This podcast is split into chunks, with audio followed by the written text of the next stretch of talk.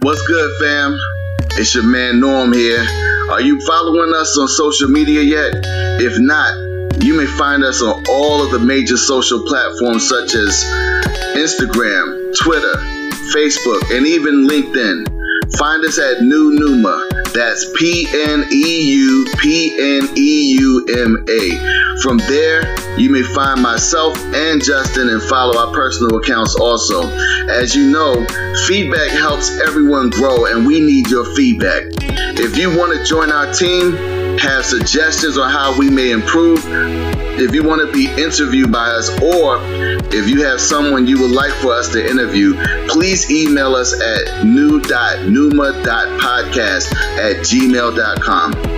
And last but not least, if you would like to see our podcast grow to that next level, you may also give financially to the cause whenever you feel like it by going to our anchor.fm page, clicking on the button that says support this podcast. We will greatly appreciate you sowing into the vision to help us spread the good news about the truth of God's kingdom worldwide. Thanks for your support and keep it locked right here.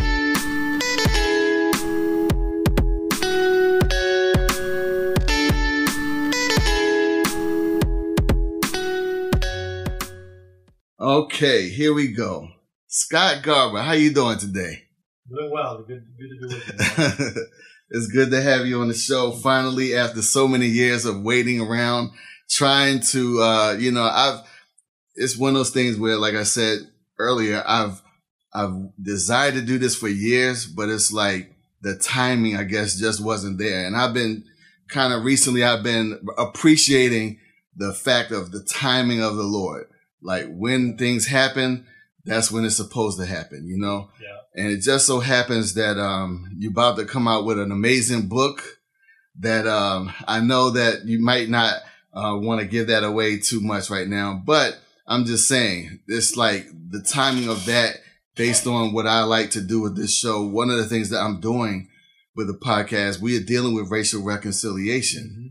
Um, also, we're dealing with other hard topics and issues that sometimes the church either ignores, pushes to the side, or they kind of halfway talk about it for whatever reason. So uh, I'm glad to have you on here. So before I'm happy we... to talk about the book. It's one of those okay. things you have to say more than once anyway. Oh so, yeah, okay, good, okay, well that's good. So um, before we even get into that, um, in like I guess in a couple of sentences, um, just to kind of introduce yourself you know, I know that you have several degrees. I know that you traveled around the world. I know that you speak several different languages, but in about, you know, a couple sentences or whatever, kind of just give us a little synopsis of who you are. Well, um, I am a Christ follower, first and foremost. Yeah uh, happily married for almost 43 years now. Wow, and, nice. uh, uh, counted a great blessing to have my daughter and her family living nearby too. Okay. So that's that's wonderful. Um, I, if I were to classify myself, I guess I'd say uh, I'm a theologian. Mm-hmm. Uh, I've been a missionary. I'm currently a writer. I've also been a pastor, mm-hmm. and um, just try to take the opportunities to do something creative for God wherever He brings those opportunities along. So yeah, that, well, that, that sounds good. Today. Okay, all right. Well, I'm gonna just give a little background on us, how we met. Um, so we met at Bridgeway Community Church, and um, the thing is, is that I remember when I first met you. Now I, it's somewhat fuzzy on exactly why I wanted to meet you but I believe that it was because I heard you minister and then I heard about some of the things you had already done. And so I was like, wow, I, I definitely would like to enter, you know, introduce myself to him and see what he's all about and even get him on the show. But then, however things happened, it fell through the cracks. And then I, you know, I was, I, I remember on Twitter saying stuff to you I would tweet something out real quick and say, Hey, I want to do that interview or whatever. And then I kind of just, you know, it just went by the wayside. But here we go. Uh, years later, I, your name came up in my spirit. And, um, and actually that was a year ago. that was a year ago. And I reached out to you and then I was like really surprised when you sent me the book that you sent me. And I was like, wow, this is like, this is something, this is right up my alley right here. And I didn't even realize that you were all about, you know, things like what you were talking about in the book. So anyway, having said all that, it's like now here's a year later. There was a whole lot of stuff that was going on for me. I know there was a lot going on for you. And, you know, here we go coming back again, you know, to this topic of bringing you on the show. And, uh, this is a reboot of the whole thing, like I was telling you earlier. So anyway, within this, um, I, you know, we so, get anxious about this timing thing, don't exactly. we? Exactly. oh, I'm late. You know, uh-huh. we're not going to get this done. But you know, I, my experience has been probably yours too. That um, w- when you're walking in God's light, mm-hmm. He's he, He's shining that light out ahead of you. Exactly. He, he, gets that stuff all worked out, and then finally everything just dovetails, and you go, "Oh, why was I worried about that?" exactly. Exactly. So you know, I'm gonna just say that. um you know, for the for the, the way that I normally uh, do on my show, I like to ask people about their background, but specifically starting from their childhood, how they were raised up and stuff like that. So tell us about um, how life was for you growing up. Where are you from? Stuff like that. Okay, I, I was born uh, in Dayton, Ohio. Grew up okay. outside the city, um, and um, I had I had a wonderful family. Um, and uh, Christian family. My parents were very dedicated to God and to His work, and they brought me up with those values. Um, hmm. What what I did not have, which is kind of surprising uh, when you consider what I've come around to now, is I, I was like living out beyond the burbs. You know, mm-hmm. everybody around us had like two or three acres uh, of land, and my yeah. parents bought bought land from my great grandparents' farm and built a house on it. Wow. So, and so living out uh, away from the city, there, there, there were no racial issues in my upbringing. Yeah. Uh huh. Because um, I, I, mean, you were you were isolated pretty really, much. I, I, I, don't think I met a black person yeah. until I was like twelve years old. Uh huh. to be honest, I'm, yeah. And there there were there were no African Americans uh-huh. in my school district. Wow. At all. Yeah as far as I know. Yeah. Uh, certainly not in the school that, school or schools that I attended. Mm-hmm. Um, and um, yeah, so God had some surprises in store. Sure. But that was that was the way it began. Uh, just uh, opportunities to serve God in church and to um, you know to. It was a pretty happy childhood, but one that was a little bit sheltered. Yeah. So, being that you had this sheltered childhood and everything, how in the world did you come to the place of? I know that uh, you came to this decision to go and get your degree in theology and stuff like that. So, was that something that you did straight out of high school? And you went straight to college for that? Well, yeah. So straight out of high school, I went to a Bible Institute, and then okay. I transferred into a Christian liberal arts college, and also studied Bible there. And then I went to a seminary after I got done with those experiences. Okay. Um, so that was that was the trajectory of it.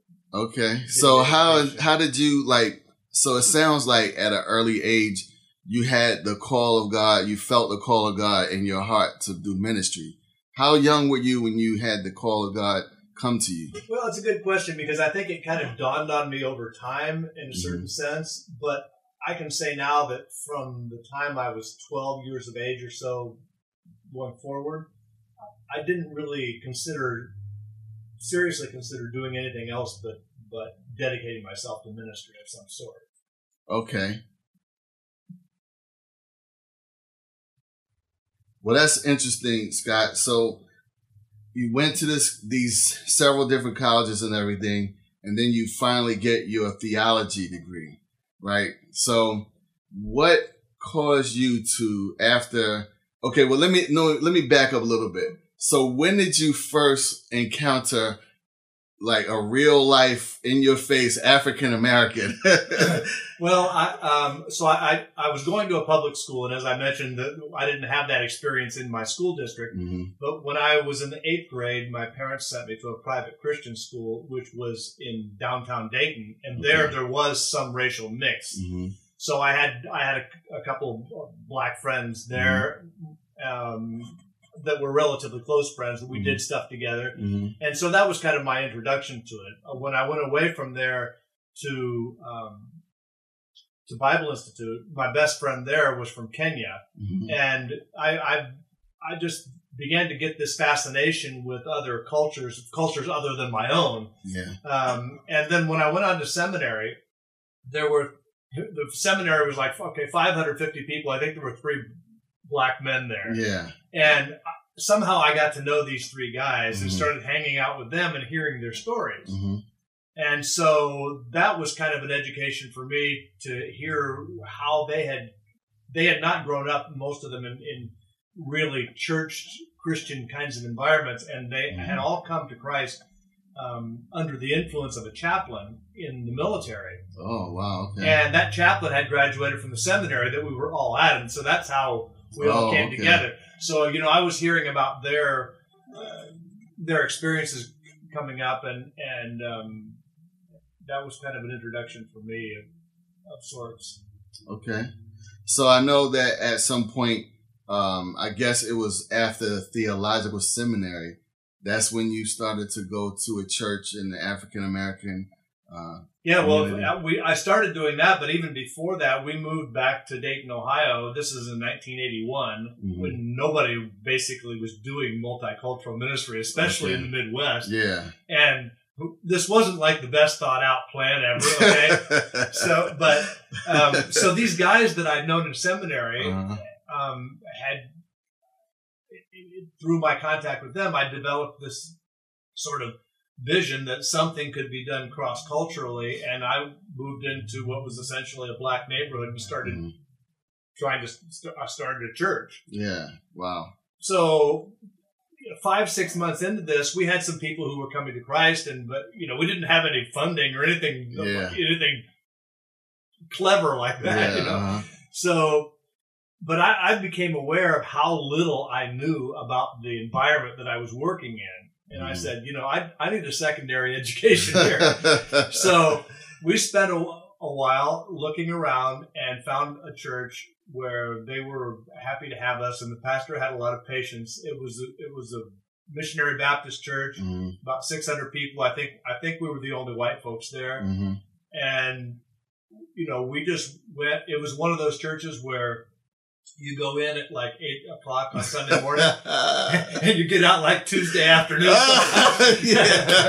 so literally, it was Sunday school, and then there was church, uh-huh. and then we went out to eat, and then there was an afternoon service, uh-huh. and after the afternoon service, there was training union at five thirty, and then there was the oh, evening service, wow. and then I went out every every week, every Sunday evening with the pastor and the deacons okay. out to this place, and we sat there and ate fried chicken until they closed the place at, at midnight. So that, that, was like the whole day.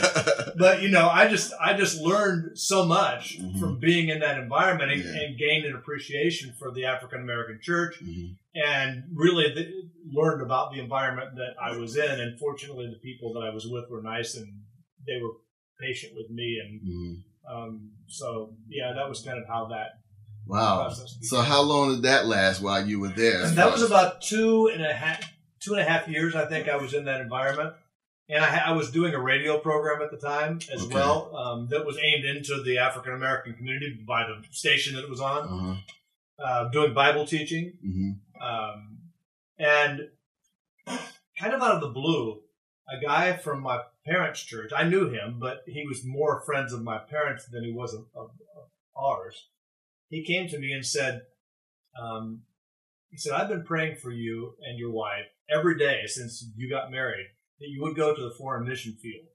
He said, I think you're spinning your wheels here and you ought to think about this.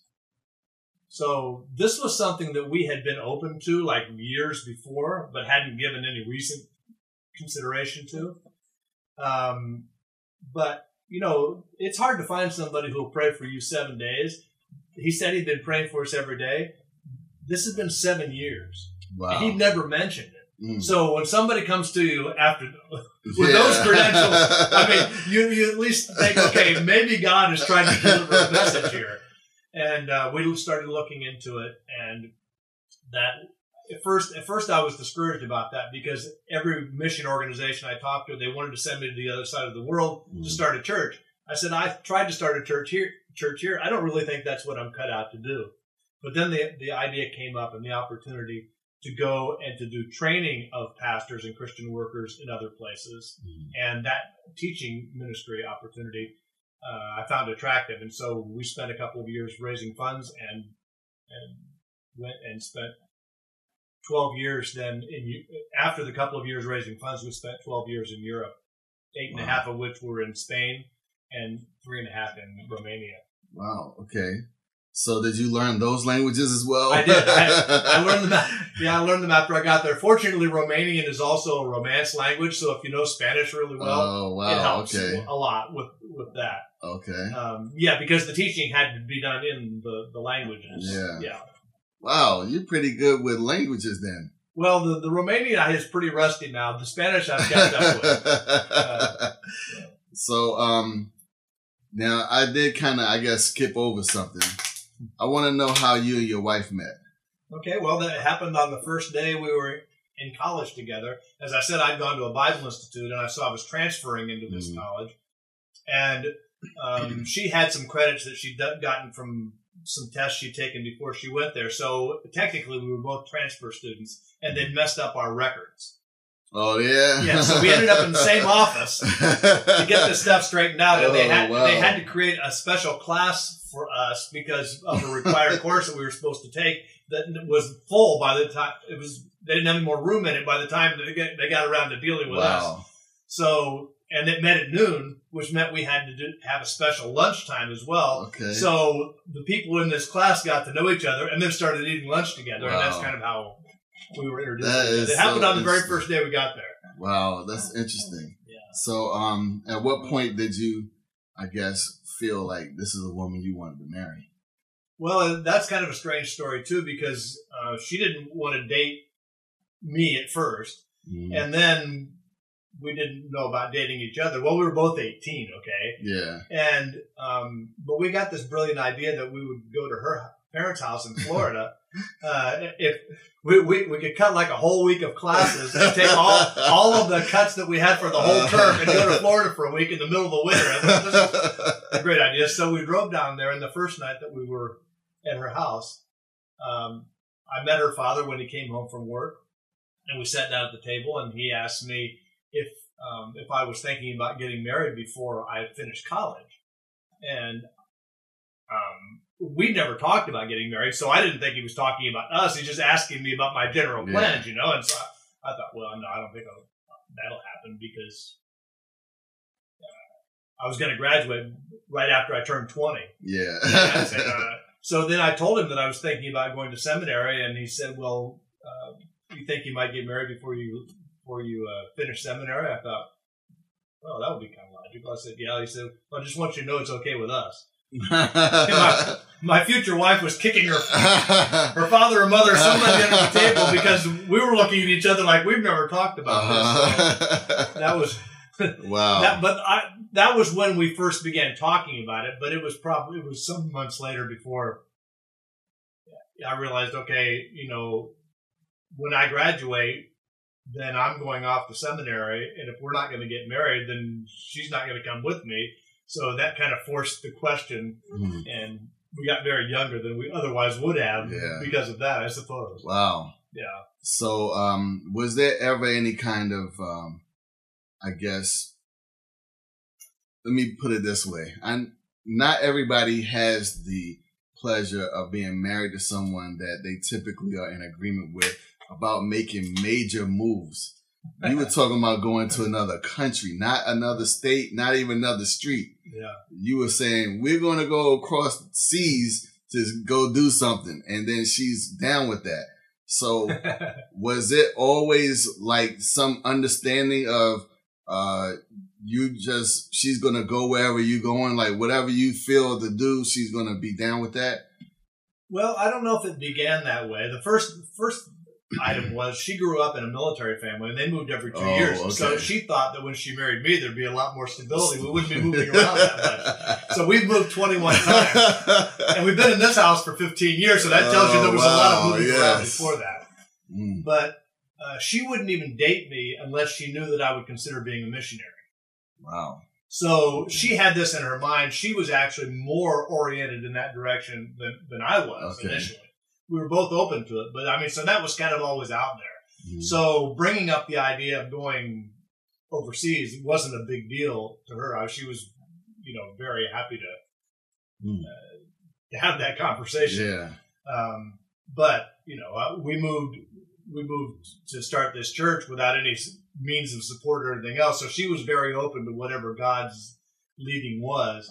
Um, but I think it, it took a few years before she actually trusted my judgment enough to say, like, you know, if you think that's a good idea, then I'm probably really for it too. Yeah. So wow. But the missionary thing, that was not a big ask. Because, okay. Yeah, I can imagine yeah. now. So this is really interesting to me. There was something you said that um, I'm pretty sure this came up in another interview I had with someone where we were talking about racial things. And what I've discovered, what I've, and I've been feeling this way for years, but it's been coming up in more and more conversations where I'm starting to say, I have enough information to say this is it. And what I'm talking about is exposure. If we look at a lot of the pr- problems that exist between different cultures, and um, specifically, let's talk about America because this is um, the place where I've been, you know, concentrating my efforts on as far as like trying to bring racial reconciliation. Um, when you look at Americans, first of all, Americans in general tend to be closed off to other cultures. They tend to think everybody needs to conform to them and they don't need to conform to anybody else. And wherever they go, like, don't you know how to speak English? You know, you know, they just expect everybody to accommodate them. So with that being said, when we look at a general uh, American way of dealing with another culture in America, then we see a similar thing where they're not willing to see what your culture is about. They want you to come to theirs or they want you to conform to what they do. And they're not willing to figure out what you do. So what I've been finding is that when people are not exposed to another culture, then they already have um, caused a barrier to be there. Yeah. But when there's an openness to learn about other cultures, and there's an openness to get to know um, what they like to eat, what they like to do for fun, stuff like that. Normal conversations that you would have with anybody that you want to get to know. Then there's an opportunity for walls to be torn down because a lot of times what I found is that people who have some kind of a racial bias or whatever, they don't even know anything about those people. They think they know something, but they really don't. And a lot of their thoughts are coming from what they saw on TV or com- uh, some movie or something like that. So with that being said, your exposure that you had in high school is what, or school in general, is what sparked your interest to be able to say, you know what, there's more to this world than my culture only and where I'm from. And I like what I learn about them and what they're talking about too. So, you know, maybe I should explore this a little bit more. And then it's like there's a spark in you. So, um, when you, when you started to get to know your friends in high school and, you know, whatever grade you were in, um, like what did that show you about? Did it show you anything about your family? Did it make you think anything differently about your family, or did you feel like uh, maybe they were the way they were because they hadn't been exposed to anything like that? Yeah, it, it did make me think that, that, you know, my, as I said, that my existence was pretty sheltered and that the people around me you know, I was t- I was making a step to get to know a different culture, but but other people around me would like look at me and okay, that's sort of weird. Mm-hmm. You know, mm-hmm. you, you, it's like you broke the huddle. You yeah. know what I mean?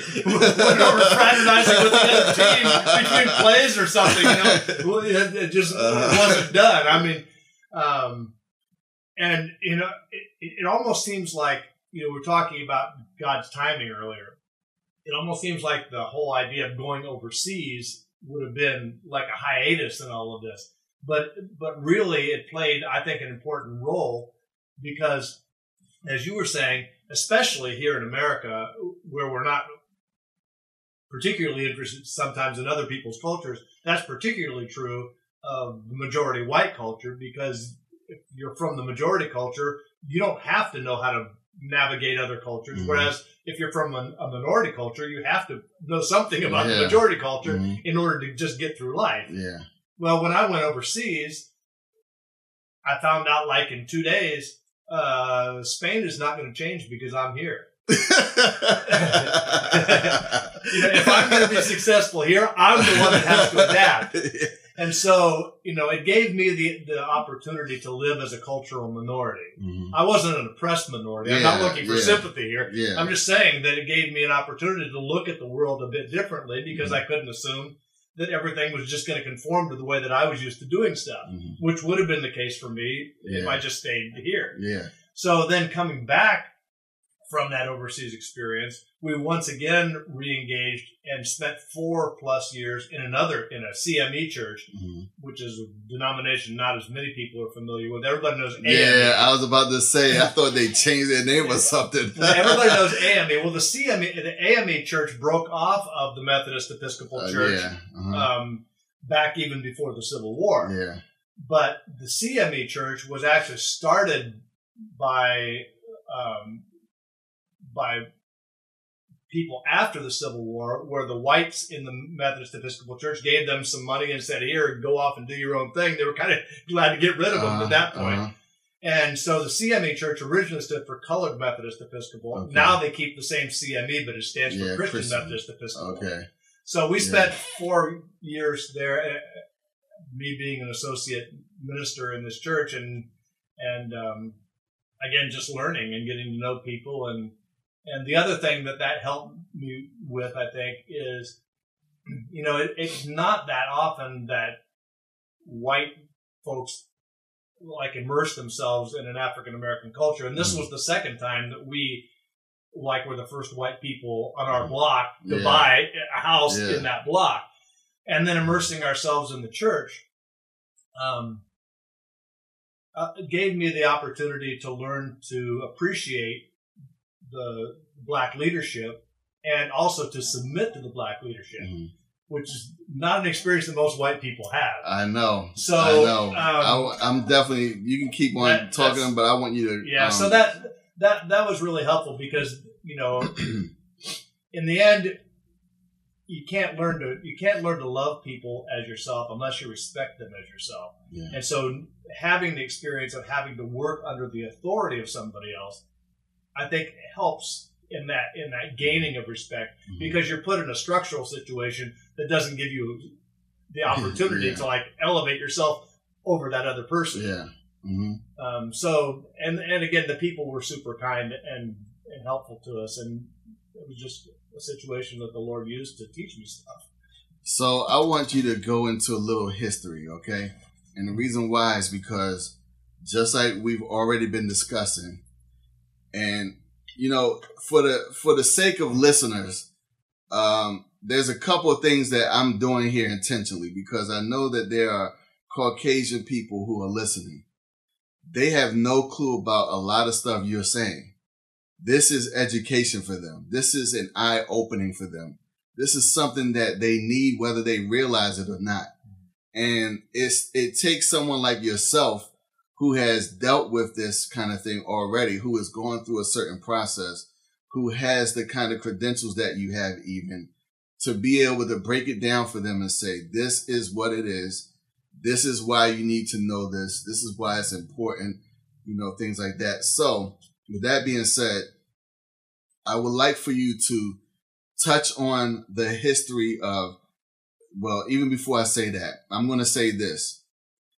Um, there, there are some Caucasians who I've met, who I've talked to about certain things, and they've questioned why does something like a HBCU exist? Why does a BET exist? Why does this, this, and that? And they're talking about all these things that were supposedly, I guess you would say, directed towards African American people. Mm-hmm. But they have no idea why that happened. Mm-hmm. And now it's like they have this thing in their mind of why are they having a special thing that excludes other people? But if we did that, then blah, blah, blah, you know, and I'm like, well, it was forced.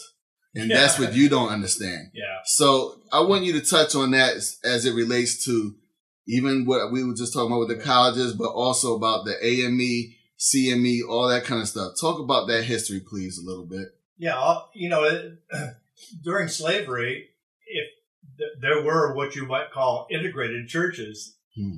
in, in, that the masters took the slaves with them to the church. Yeah.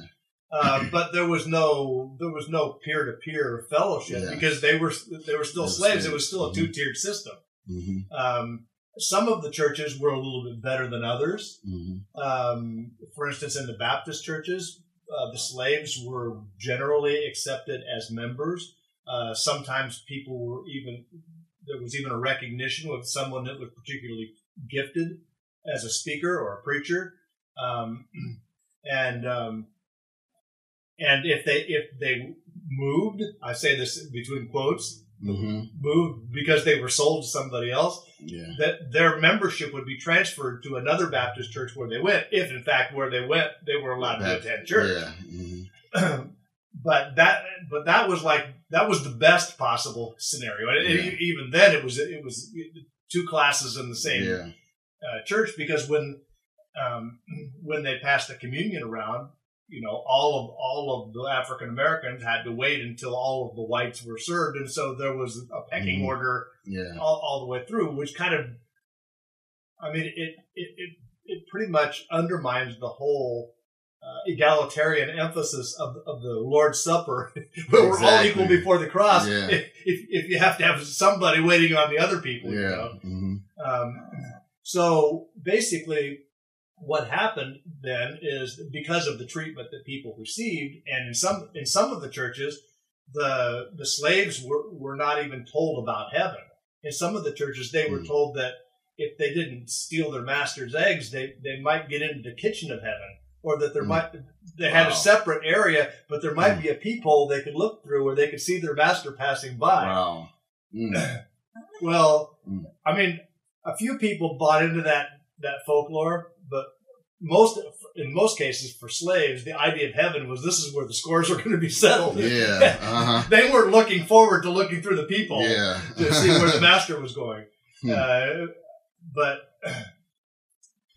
but in any case, um, and the, so there were a lot of catechisms that were done for slaves as well. But the catechisms weren't designed to make them better Christians. Yeah. For the most part, they were just designed to make them better slaves. Yeah. You know, and they were told, well, instead of honor your father and mother, the commandment was changed to honor your master.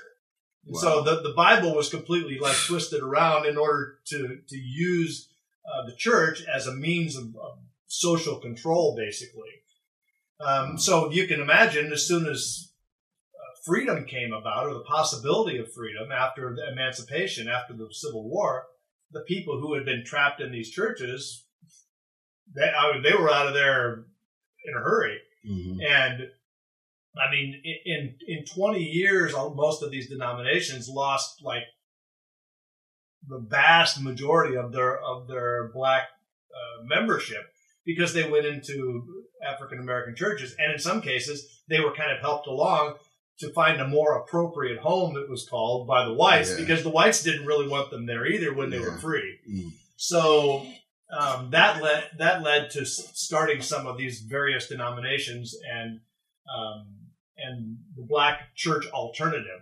Of course, backing up from that, like the AME and whatever, that was started, I think, in 1789 in Philadelphia. Mm-hmm. So that happened because um, some um, some black worshippers were pulled up off their knees uh, by by white church officials because they didn't want them in that place at that time, and so they, they started their own alternative at that time. But that would could only happen in the North during that time, mm-hmm. and the vast majority of, of, of, black worshipers were in the South because that's where everybody lived. Mm-hmm. It wasn't until after slavery that you got the migration going north, mm-hmm. and um, and and the explosion really of these African American denominations. There were even there were missionaries that came from like the AME mm-hmm. for, after the war into the South to help start new congregations, and they went from like um, I think in the South they went from like the AME went from four thousand to three hundred thousand members in in a mm-hmm. couple of decades wow. because that's that's where everybody gravitated to. So that then you you start getting other alternatives. They didn't have they didn't have a chance for education or ministerial education in the white um, institutions. So then you get these other African American alternative institutions popping up. Um, sure, it was separatist, but that was the only way that they could have any control over their own destiny. Wow, this is um, very interesting um, in a in a few ways. But you know, I don't know if you've encountered what I'm about to bring up, but um, I have come across uh, guys specifically who are very angry about Christianity, and their whole thing is based on how in the world could these people be Christians, saying that they're Christians, but they had us as slaves. Not only that, but how is it that I can serve the God that they claim to serve when I know that they kept our people enslaved. And so they call it a white man's religion. Mm-hmm. Okay. A lot of them are saying that not based on actual research, but based on what happened in America. Mm-hmm. So have you ever encountered people like that? Yes. Yeah. How? I mean, if you get enough of these discussions, yeah. you, you get some people who will just come right out and say it, but but that baggage is is buried down in a lot of other people's psyches and they may not even know it mm-hmm. but it's still affecting and you know we're part of a multicultural con- congregation the two of us mm-hmm. but when people come to that environment everybody's bringing all this history with them you know mm-hmm. and we're all impacted by it by it to varying degrees but then we got to sort all that out. Yeah. And it, it, I mean, all the stuff that we went through, it makes the reconciliation process that much more complicated because, you know, this is what we're bringing with us. Yeah, I found people that are that are bitter about it. I, you know, the only thing you can say is that, um, first of all, uh, my own opinion about it would be that uh, some of those people who claimed that they were Christ followers. There, um, not only was that were they involved in practices that were unchristian, but the mentality that they needed to uh, to make that work, uh, and the attitudes that they had to people were so unloving that it would be hard to defend the idea that they were really true Christ exactly. followers. Mm-hmm. But there's a difference between is this a white man's faith? Mm-hmm. Is this a white man's religion? Because the religion is the cultural practice of it mm-hmm. in some ways, whereas the faith is the more ideological thing that was given by Christ mm-hmm. and deposited to the yeah. apostles. And of mm-hmm. course, we twisted that yeah. throughout history. So you know, you couldn't argue with the with the idea that in some ways it was a white man's religion because the white people controlled the religious practice yeah. of it, and and there was certainly a great deal of hypocrisy um, because I mean, John John says it. You know, how can you claim to love God that you haven't seen if you can't love your brother that you have seen? Yeah. And enslaving somebody is not really a very yeah a very nice form of, of showing love. Yeah. On the other hand, you know, I can't. God is the judge. I can't yeah. judge people, and there are things in in my own life and in every Christian's life that are hypocritical as well. And somebody could probably look at us and say, how could you do that or think that and, and be a Christ follower? Because it is hypocritical. Mm-hmm. So fortunately, God's grace covers a lot, but, but there's no, there, but there's no defending the mm-hmm. people and their religious practice because it was, it was completely hypocritical. And, you know, I've written a lot about people had, they had their, they had their theological defenses of slavery, and sometimes their their people are excused because we just consider them to be children of their time. Mm. And of course, we're all children of our time. You know, probably when we get to heaven, we're all going to be embarrassed about some stupid prejudice that we had and we didn't even know we had it, mm. um, racial or otherwise, yeah. because we didn't get beyond our, our own context or environment. But, you know, during those times, there were other voices. There was the voice of Scripture, the voice of the Holy Spirit. That there were there were other Christians who did not accept like the, the slave mm-hmm. mentality and the and the theological defenses of it, and the the people the, the, the foreign nations that the U.S. looked up to at that time, England and France principally, though they though they allowed slaves in their colonies, they did not allow slaves in their homeland. Mm-hmm. And but but the Europeans who came here from those countries to America, we we did allow slavery on our on our own homeland. Mm-hmm. And so we didn't we didn't even live up as as Americans of European descent. I'm saying we mm-hmm. didn't even live up to the, the, the mentors that we had at that time. Mm-hmm. So they were actually children behind their time, yeah. even during that time. So, you know, that can help explain it, but it doesn't excuse it. So this brings up a question that um, I don't get to ask many people this question specifically because I guess they're not aware enough of things for them to even answer it properly. But um, so one of the questions that, um, and this comes up with a lot of African Americans that I've dealt with, and I'm specifically talking about males because the males are the ones that I hear this from. I don't hear it from women. I hear it from males. And I have my thoughts on why it's the males specifically, but um, a lot of them they bring up the fact of what they know Jesus didn't look like. And I want to know from your perspective, um, how important do you feel? Okay, let me, I'm trying to think how to word this because this is a kind of a little tricky. Okay, so how do you feel about the images that have been portrayed of Jesus in paintings, drawings, whatever? The majority what we see on any stained glass that we can find in any American church. Like certain things to me are obviously not um, biblically sound, but yet they are propagated as this is it.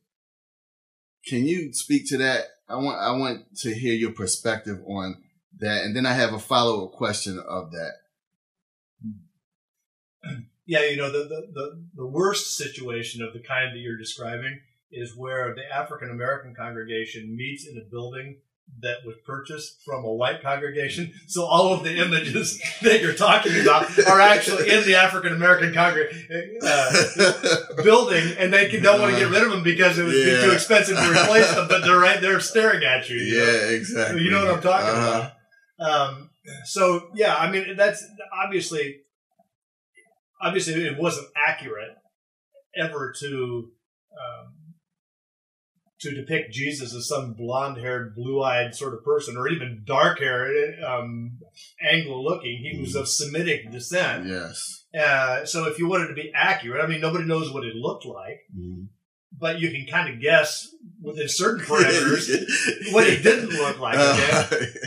I mean, yeah. you know, part of the part of the reason why those images have been popularized so much is because um, the art, religious art, was controlled by by Western Europeans um, who were that was the cradle of Christianity for such a long time.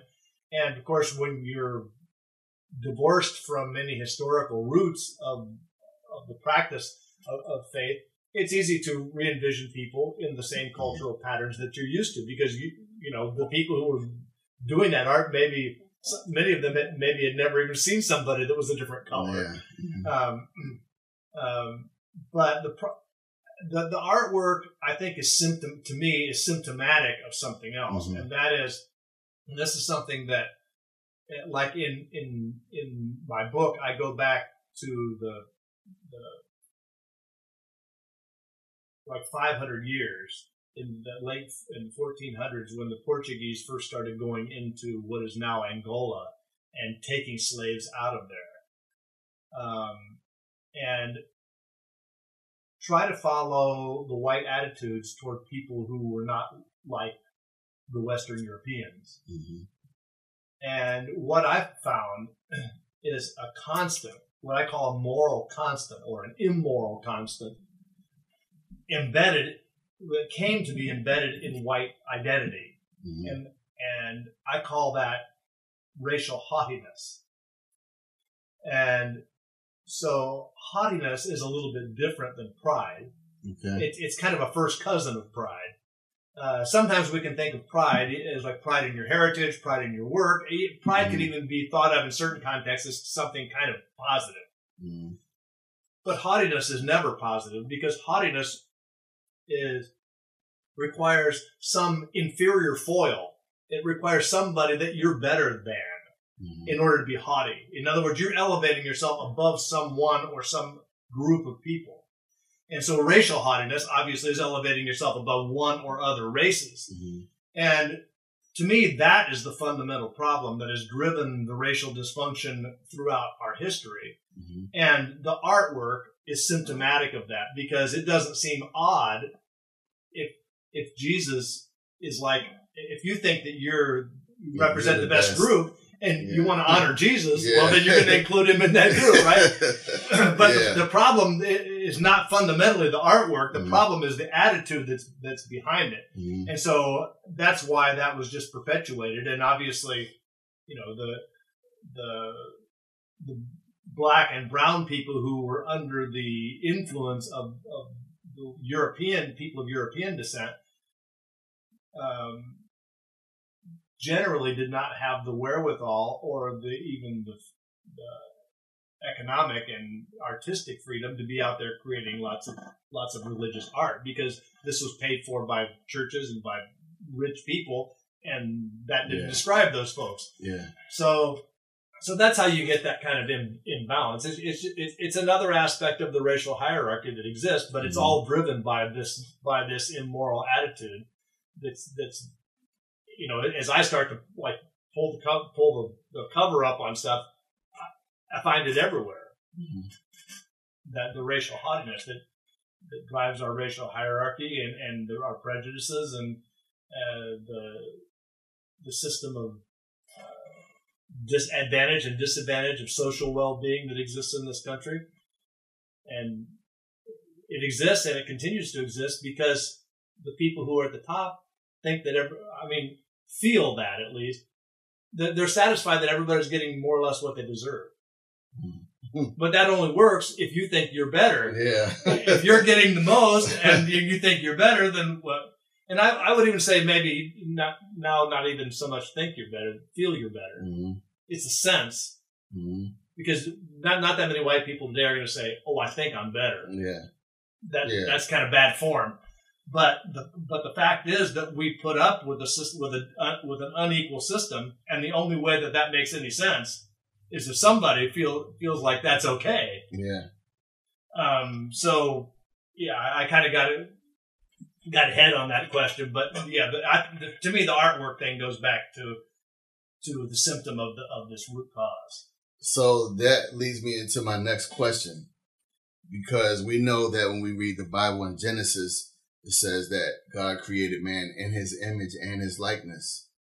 Now, when we think about image, like, um, I can't remember who said this, but they said image is everything. I think, I don't know if it was Sprite or something. I don't remember, but they were like, image is everything. Okay. Now, obviously, images are very key to how people see things. If we look in the modeling industry, for instance, there was an image that prevailed for decades. Now that image is being changed and there are other images being presented that are now being promoted as this is the image that we like, or this is an image that represents what we do. Now, but specifically dealing with the modeling industry, I know that there was a specific female who was a um, who is now a pretty well known model who said that because of the images that were portrayed before her before she got into the industry, she felt like she was ugly and she wasn't beautiful enough to be a model. Mm-hmm. So that's one of many women out here and men or whatever who they see this certain thing mm-hmm. Before them that's supposed to be the epitome of beauty or whatever. Maybe it could be epitome of success or whatever the case may be. And um, we're all aware of the term white privilege, and we know most people know what that means. Um, and if a person listening to this doesn't know what that means, please look it up find out what white privilege is. Um, but as far as um, image is concerned, do you feel that one of the things that needs to really be brought to light in mass is the image, the true image of what Jesus, who Jesus was? Do you feel like that actually would um, make a difference, that it matters to people? Because, and, and one of the reasons why I say this is just, this has been something on my heart for years. But I also recently came across this lady. I don't remember her name right now, but she's a theologian and she's got all kinds of stuff that she talks about dealing with these kind of things. And she wrote an article about this. And she said, Jesus' color does matter. What he looked like does matter. And she broke it down as to why. And I really love the article and I reached out to her. Prayerfully, I'll be able to get her on here. But anyway, in your estimation, um, from what you've seen, from what you've experienced and whatnot, would you say that image does matter? Well, I think it. I, I think it matters in the sense that it that it that it breaks down the stereotype, the, the dominant stereotype uh, of viewing Jesus as essentially a white person. Mm-hmm. That that matters. I don't think it matters so much specifically exactly what he looked like, yeah. or that that, and it wouldn't be I don't think it would please God to take some sort of uh, Semitic representation of Jesus and elevate that above above all other sorts of ethnicities or mm. whatever, because that would just be replacing one error kind of with another yeah. one, although it'd be somewhat better historically founded.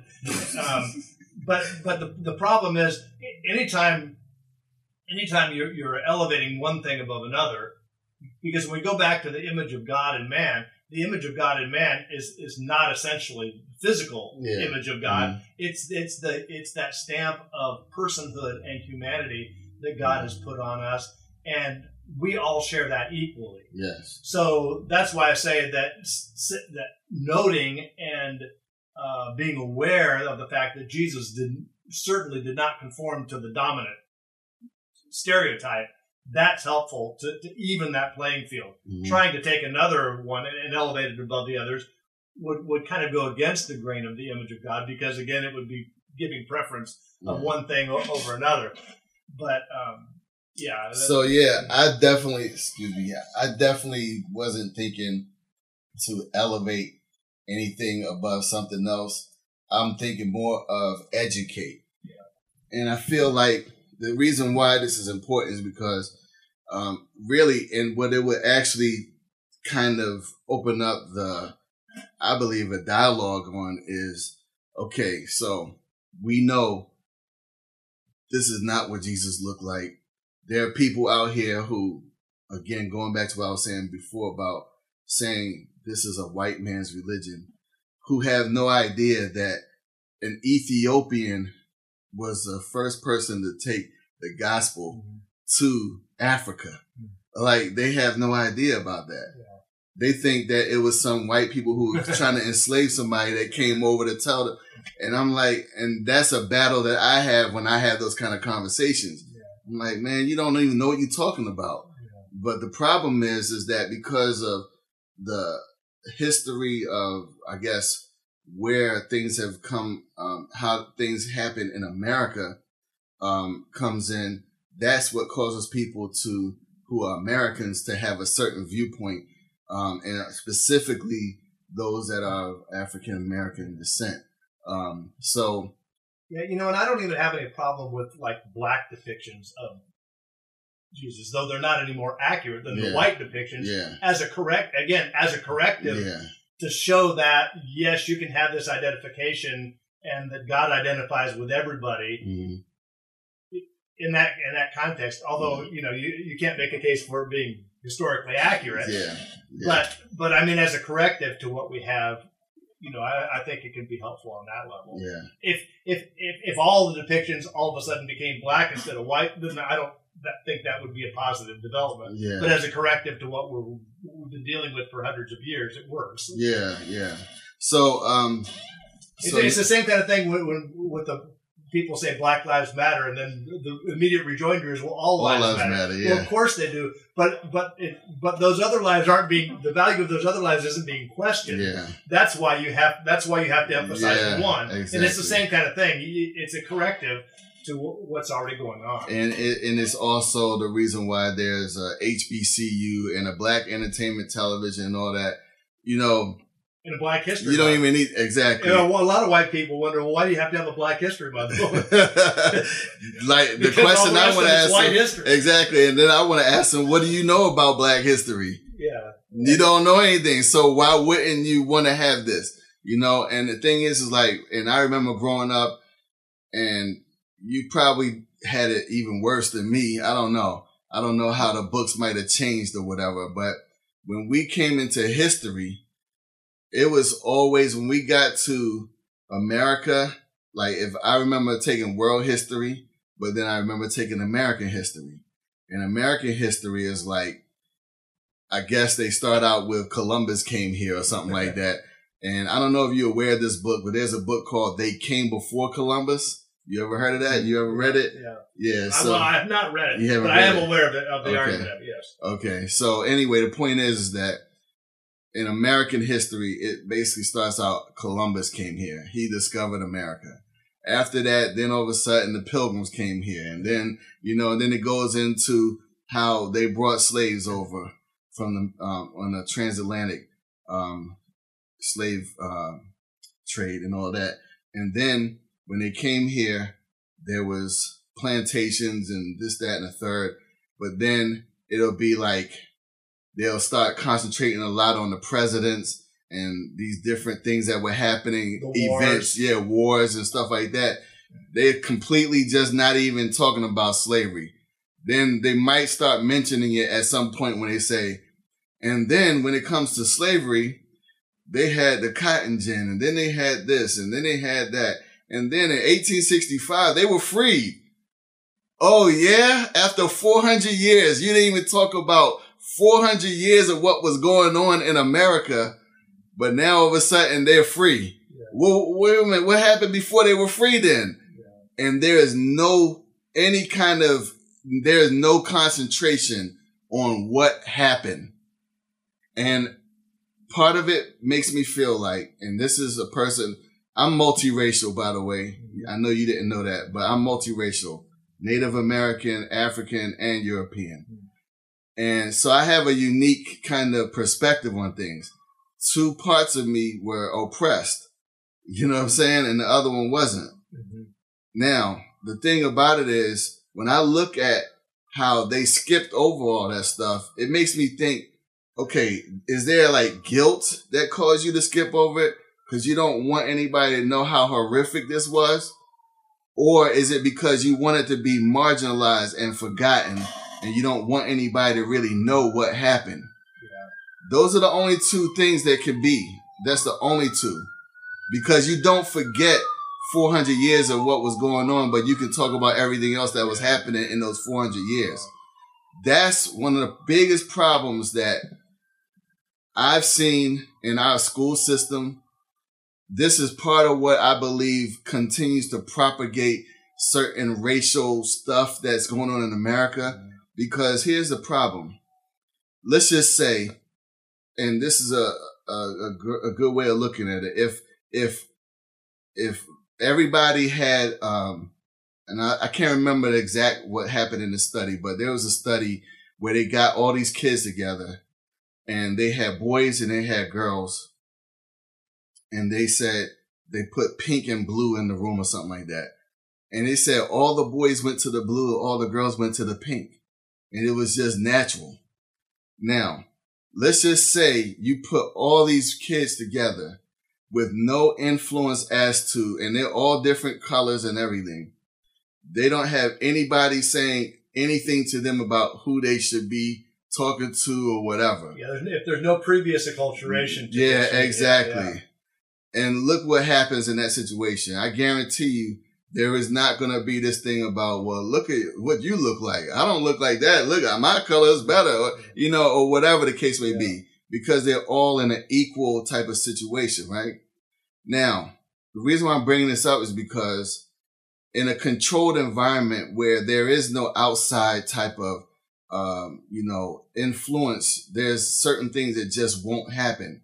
Now, let's just put that in the context of history. If I don't tell these kids in this room about certain history, they're only going to know what they're experiencing. They will think whatever they're experiencing is all there's ever been and they will just grow up with that. The danger with that is, as people have said, I've heard it many times, when you don't know history, you have the danger of repeating it. And we're talking about the negative parts of it. Now, I've heard recently that um, our president apparently wants to uh, segregate schools again. I haven't heard it directly on the news. I heard it through other people. They say he wants to segregate schools.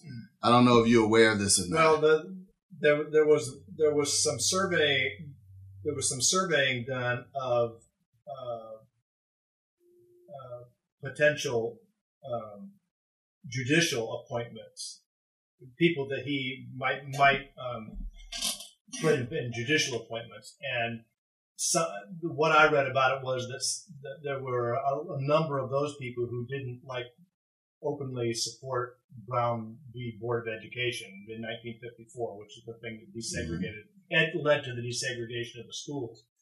Um, I don't know the circumstance. I don't know the circumstance of that surveying. Uh, so, sometimes judges are very reticent to pronounce themselves about any court cases, mm-hmm. and so I don't know if that means that they're actually against it or that. But I think that's where that that I think that's where that talk came from. Okay. And I, I, I, don't know enough about it yet to really know what that means. But I mm-hmm. mean, the general direction of a return to um, states' rights and even the whole idea of making America great again uh, harkens back to a time when white people had more cultural hegemony and had more control and it harkens back to a time when African Americans had less freedom and less uh, less say in what mm-hmm. went on. So obviously, there's a certain segment of the white population for whom that's an attractive notion. It's not attractive across the board. Yeah. um, and and to to emphasize that that kind of harkening back to a previous era without an appreciation for how uh, how damaging that is and how hurtful it is to people who went through terrible experiences back then, um, obviously is, is a form of uh, racial and cultural insensitivity at very best, mm-hmm. and possibly an overt attempt to, to, turn that clock back. Yeah. Um, so that's obviously troubling. Yeah. so the, the whole hi- history thing, and I think you hit on it in part you're talking about two reasons why people don't want to go back to that mm-hmm. and you know a lot of white people would not don't want to have to revisit eras where there's not much to be proud of in terms of their racial attitudes mm-hmm. they, they want to they want to focus on how far we've come and and not have to go back and and really look at what happened back there they don't want to have to look at at the sexual abuse mm-hmm that was rampant in slaves. I mean, the the average African American person has 12.7 percent of European ancestry, mm-hmm. which is the equivalent of one great grandparent. Mm-hmm. Well, that's not an accident. Yeah, you know, uh, and um, you know, they, people don't want to go back and, and even after the slavery time, they don't want to go back and think about stuff that happened in Jim Crow. They don't want to think about mm-hmm. lynching. Mm-hmm. You know, I, in, in the research for my book, I spent a whole month. I mean, like all day, every day, studying nothing but lynching. Hmm. And, uh, in, in, before you get into that, I apologize. Yeah. Can you tell them? Is it okay for you to tell the name of your book first? Yeah, yeah. The yeah. book the book is coming out soon, called "White as Sin: A New Paradigm for Racial Healing."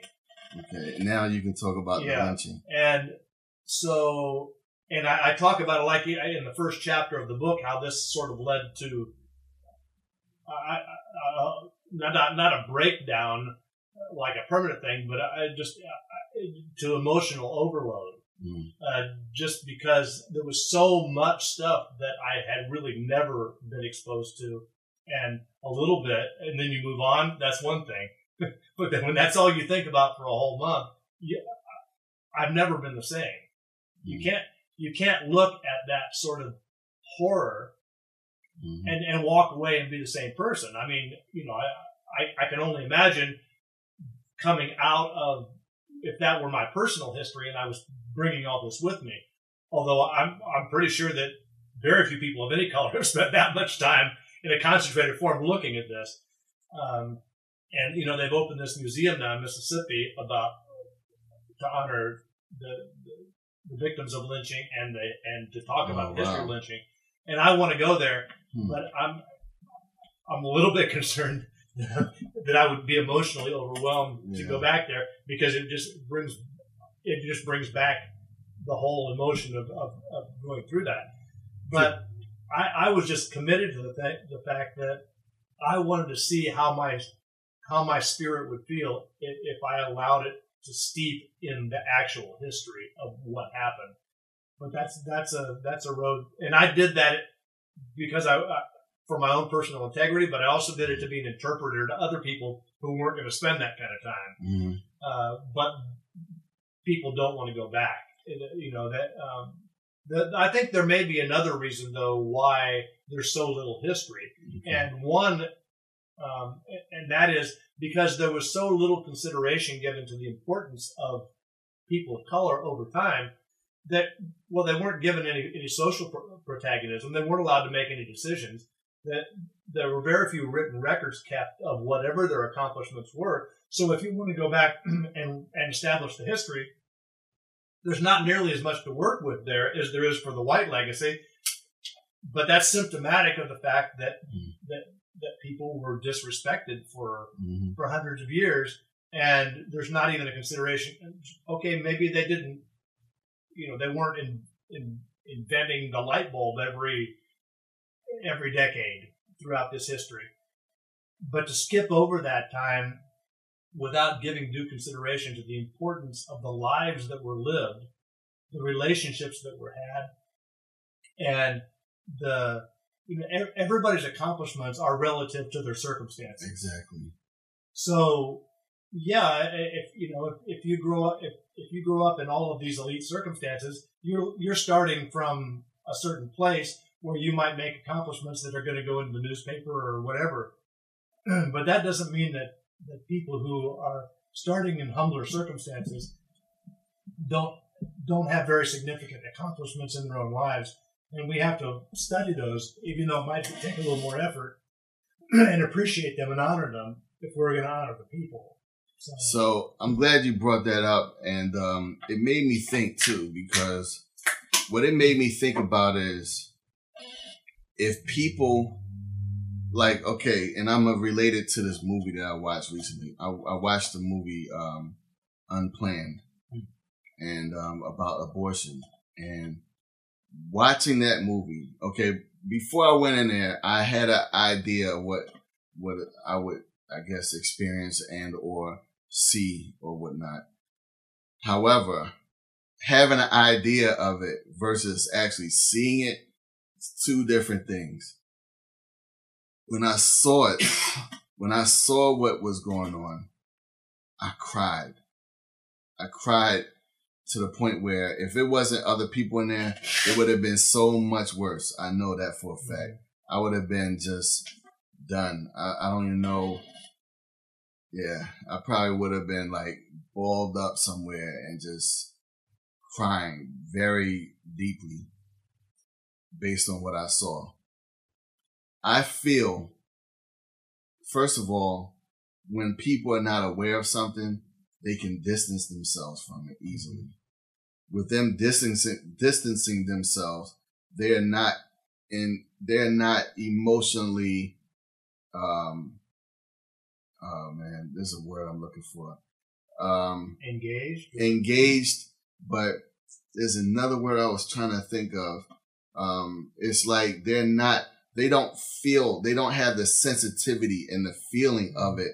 Mm-hmm. Like it, it I feel like it's no different than if you heard about a murder versus one of your parents got murdered. Mm-hmm. That's two different things. Now you feel it. It hit home. Yeah. That one, that's like down the street. You don't know them. You heard it on the news. You heard it on the news. You see what I'm saying? Two different things. It didn't impact you. Mm-hmm. What I feel is part of the thing that will, at least in America, start to bring and I, you know, unfortunately, we have, I have to say it the way that I'm about to say it because it's kind of like if I'm in my family, I know what my family's done. I know what we do for fun. I know all these things about my family. The only way you would know about my family is if you come and join up hmm. with us when we have a cookout, when we have dinner, when we do this, that, and a third, when we get together. That's how you'll learn about my family. But if you don't experience that, all you'll be hearing is some stories. Yeah, we went there and da, da, da, and this is what happened, you know, but it's nothing that's really going to impact you because you haven't experienced it personally. What I feel that needs to happen with many Caucasians in America, they have to either be forced, and I, when I say this, I mean it in the sense mm-hmm. of if you're going to school, they have to tell you the history because you're never going to go study it anyway if you don't get it told to you. You have to learn it in mm-hmm. school. You know what I'm saying? Like it should be made like this is something you need to know. Why? Why about them and maybe not other people? Because other people were not impacted the way this group of people were in this country. Okay, we got Native Americans and then we have African Americans both of those groups of people had terrible things happen to them. Both of their histories marginalized in the books. Mm-hmm. Bottom line, all I ever heard was Trail of Tears, which that's driving all the Native Americans to Oklahoma. I heard about them coming here and supposedly having a Thanksgiving meal with the Native Americans, and that's where Thanksgiving started you know, stuff like that. But I didn't hear anything else other than the Native Americans were giving these people problems. Oh, you mean the people coming to take their land? You know, like, you know, that kind of stuff. So even in that, it wasn't like, um, they were given any kind of real recognition of what happened to them, why they are in the condition that they're in, even to this day on reservations where supposedly they have tax free stuff or whatever, but still living in poverty? How in the world are you in poverty? And this is the land that you were in before other people came. That doesn't make any sense to me. Yeah. Something is in place that's causing that. so anyway, I feel like um, people who uh, specifically who are Caucasian in America, they have to either force themselves to learn something like what you did with the lynching.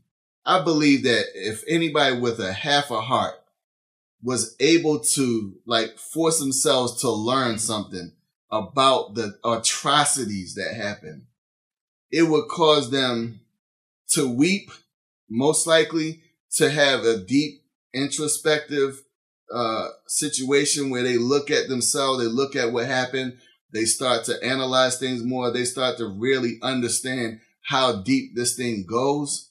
So they did get an appreciation for why there's a Black History Month, mm-hmm. why there's now the African American Museum in Washington, D.C. You know, these are huge things that are finally after 150 years, finally something has been put in place that will help to bring the history to the forefront. And to me, is no different than bringing to the forefront what happened with the Holocaust, what happened, you know, in other places. I feel like most people know we are living in what are called the last days, but most people do not know that the last days have been here since the time when the first apostles were alive. Jesus said that in the last days, false prophets would arise and show great signs and wonders to the point that, if possible, they shall deceive the very elect. This tells me that we must be on guard and know what we are up against. If Jesus made this a priority to speak on that subject, it must be very important for us to know what our enemy is up to. And that is why I wrote my book. My name is Norman Brown, and I am the author of Among the Wolves. The reason I wrote this book is because I was one of those people who was very close to a false prophet. And I witnessed firsthand the dealings of a false prophet for seven years of my life. After seven years of going through this stage of my walk with Christ, the Lord finally revealed to me what it was that was happening right under my nose. And it was on that day that I started down a road of recovery from hurt, betrayal, bitterness, anger at God, and unforgiveness toward the man whom I once called my spiritual father. Many people are dealing with the same church hurt that I went through and it is tearing lives apart because many have discovered that their walk was wrapped up in a man and not in God.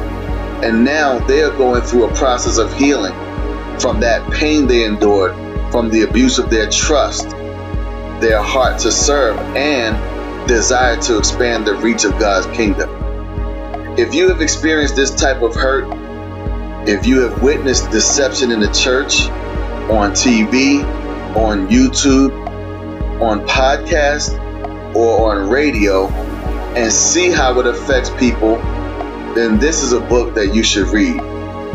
To get your free copy of my book, simply subscribe to the Pneu Pneuma Godcast email list by emailing pneu.pneuma.podcast at gmail.com. Email us today for your free copy. God bless.